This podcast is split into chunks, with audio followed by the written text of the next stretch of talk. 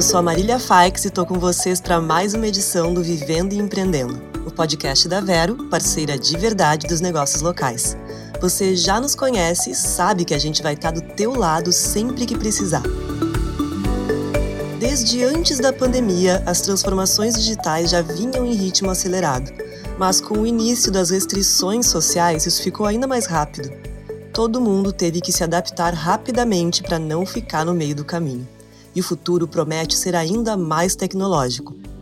Mas o que, que vem por aí em termos de transformação digital? Como se preparar para esse novo mundo? Para a gente entender tudo isso, vamos bater um papo com um especialista na área, o Roberto Ribas, que é Chief Strategy Officer da Brivia. Seja bem-vindo, Roberto. Olá, Marília, tudo bom? Muito obrigado pelo convite. É um grande prazer e uma honra estar aqui e poder falar com você. A gente que agradece, que legal. Vamos começar então já com a primeira pergunta, que é sobre a transformação digital antes e depois do isolamento social, né? Como é que tu acha que isso mudou para a sociedade, para o mundo, para todos nós? Olha, não dá para dizer que a, a pandemia, né, o isolamento social não nos mudou, não nos transformou, né? Todos nós passamos por uma reinvenção de alguma forma. Mas quando a gente fala especificamente no tema de transformação digital, houve, sem dúvida alguma, uma aceleração. Né? Empresas que vinham num ritmo de digitalização dos negócios, importante dizer isso, né? de inserção de tecnologia nos seus processos de negócio, tiveram que acelerar, tiveram que tornar isso algo muito mais, do dia para a noite, algo muito mais efetivo, né?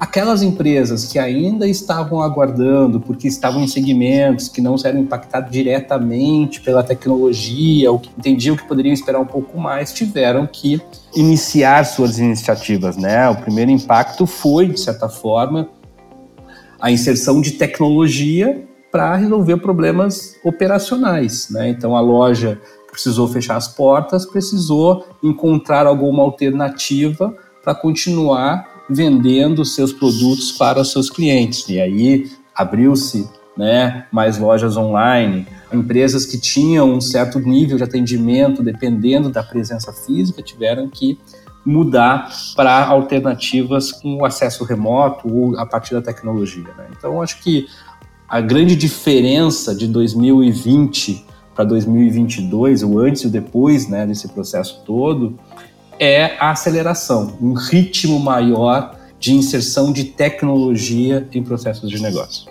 E ficou bem claro né, que essa série de mudanças foram muito benéficas para algumas empresas e foram ruins para outras, né, dependendo do tamanho, de como elas conseguiram se preparar.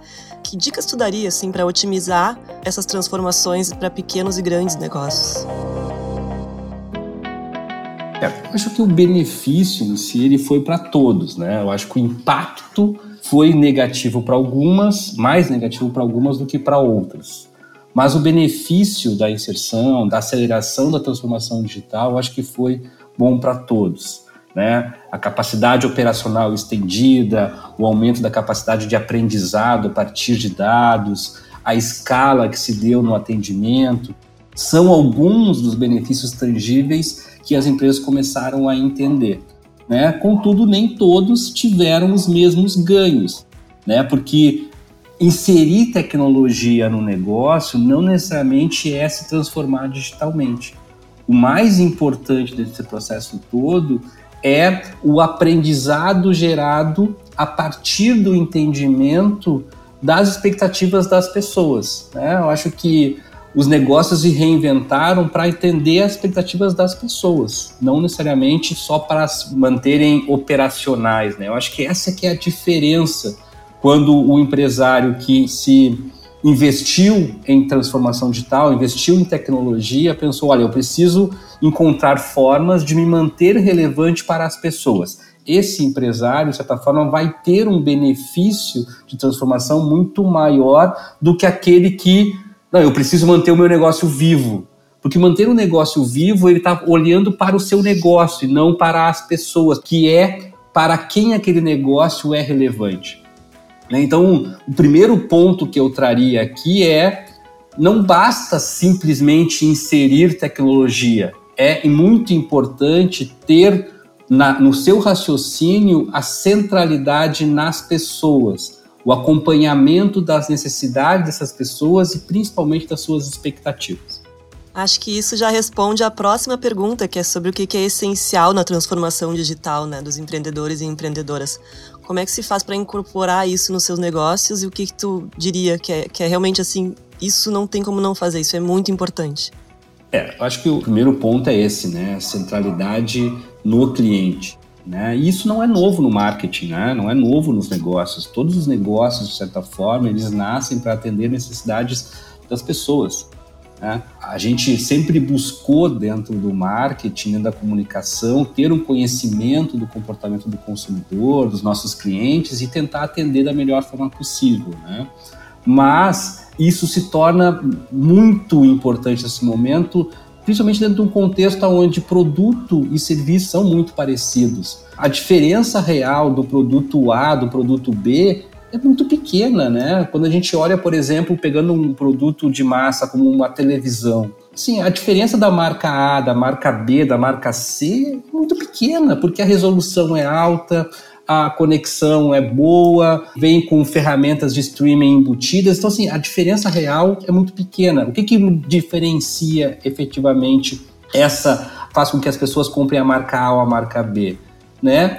alguma a experiência que aquela marca proporciona para as pessoas. E as experiências podem ser ligadas ao uso do produto, ao serviço relacionado àquele produto, mas cada vez mais conectado a valores reais, a valores e a responsabilidade que aquela marca tem com relação a outras questões que são cada vez mais caras para nós, como por exemplo as mudanças climáticas, como por exemplo a relação social, enfim. Então, centralidade no cliente, conseguir mapear a mudança de comportamento das pessoas ao longo do tempo e como é que essa mudança de comportamento vai impactando nas suas expectativas do que, que é importante e relevante para as pessoas é o ponto essencial para que os negócios prosperem nesse contexto como um todo. Conectado a essa centralidade no cliente, tem a capacidade de aprendizado, né? A tecnologia nos proporciona aí uma capacidade de captura de dados infinita. O quanto que o negócio, o quanto que as empresas conseguem organizar esses dados, analisar esses dados, transformar esses dados em inteligência para se manter relevante para essas pessoas, é fundamental também. Então, toda a relação de uma empresa com uma pessoa, de uma marca com uma pessoa, ela tem que gerar um aprendizado, tem que captar ali um aprendizado para que a próxima interação seja melhor ainda. E além disso, esse aprendizado gerado a partir dessas interações, a captura desses dados, ele tem que proporcionar uma visão de evolução para o negócio. O negócio precisa se transformar de acordo com isso, né? Então ele precisa ao mesmo tempo focar no hoje para manter, né, conseguir cumprir as suas metas, foco na performance, foco naquilo que está posto, mas também precisa fazer com que esse hoje alavanque mudanças para o amanhã. E mais do que isso, né, mais do que desenvolver insights para amanhã é colocar em xeque seu próprio negócio.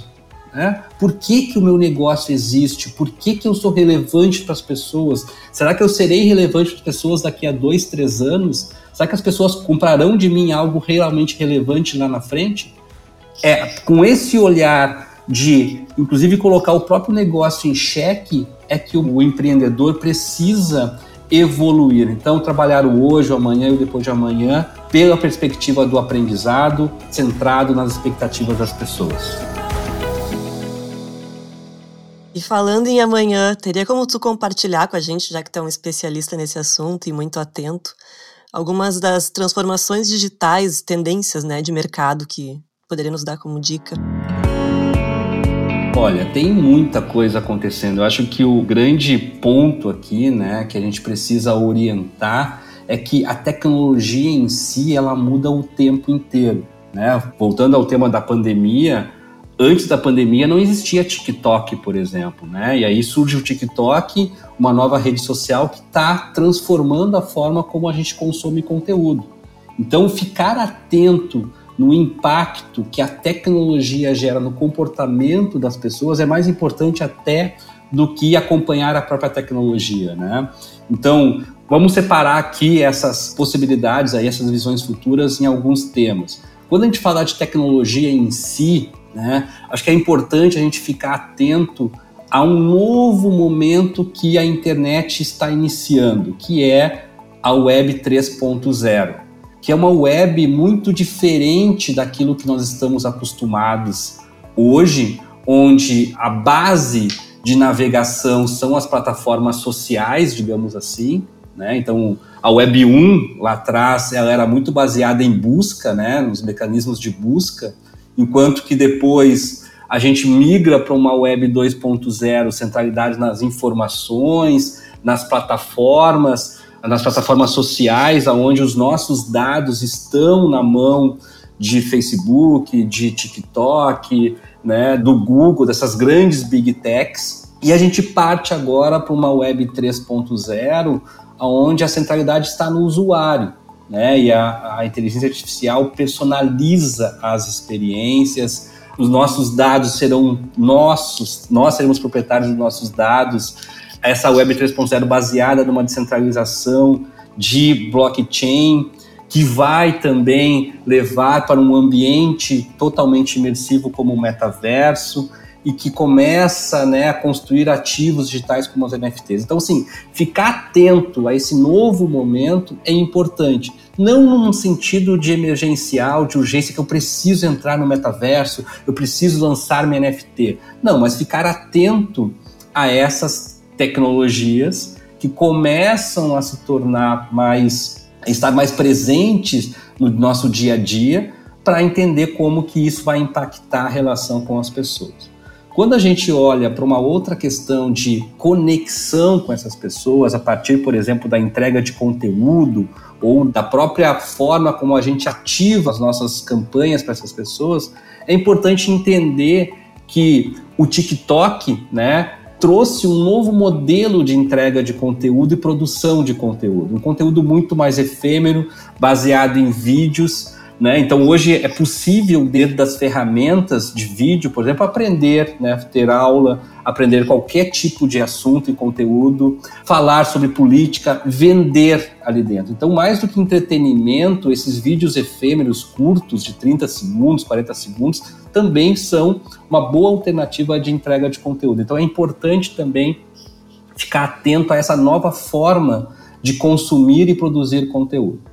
E quando a gente fala sobre relevância para as pessoas, as marcas elas precisam ficar atentas sobre a responsabilidade que elas têm sobre alguns temas que cada vez são mais caros para a sociedade, como por exemplo, a diversidade, mudanças climáticas, fake news, né, a questão do racismo, a questão da diferença entre homens e mulheres. Então, esses temas são temas super importantes que as marcas vão precisar se posicionar né, daqui para frente para fazer uma conexão de valor com as pessoas.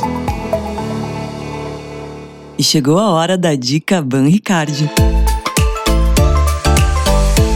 Estamos sempre em busca de qualidade de vida e bem-estar, não é mesmo? Com a rotina diária, dificilmente tiramos um tempinho para o autocuidado. A dica Ban Ricardi de hoje é dance. A dança ajuda a perder calorias, ativa regiões do cérebro e de quebra melhora o seu bem-estar, além de ser muito utilizada para combater doenças como depressão e ansiedade. Então, coloque sua música favorita, arraste os móveis e vamos lá! Roberto, adorei a nossa conversa, muito obrigada. Esse papo vai longe, né? Se a gente deixar, é infinito. E eu gostaria agora que tu deixasse o teu último recado pra gente, por favor. Bom, eu não poderia deixar um recado diferente do que esse, né, daquilo que eu realmente acredito, assim. Eu acho que quando a gente fala de transformação digital, a gente perde um pouco o foco, né? Quando a gente olha muito para a tecnologia. A tecnologia é simplesmente um veículo que permite com que a gente entregue uma experiência mais personalizada, uma experiência mais exclusiva que a gente consiga otimizar muitas vezes né, o nosso negócio. Mas o mais importante de tudo é aquilo que eu falei ali no começo: centralidade nas pessoas. né? tentar o máximo possível entregar as expectativas ou até mesmo antecipar as expectativas que as pessoas têm, criando novas necessidades nelas. Né? As grandes empresas do século XXI são empresas que conseguiram construir novas necessidades. Né, construir novas expectativas. Netflix, Uber, Google, Facebook construíram demandas novas para a sociedade. Então, acho que quando a gente foca nas pessoas, naquilo que é relevante para elas, a gente tem um bom futuro para o nosso negócio.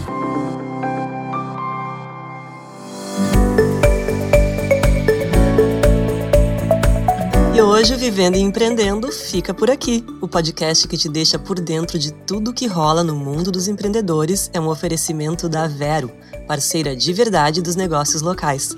Se você quer mais informações sobre empreendedorismo, siga a Vero nas redes sociais no arroba Seja Vero. Eu sou a Marília Faix e te aguardo no próximo programa. Até lá!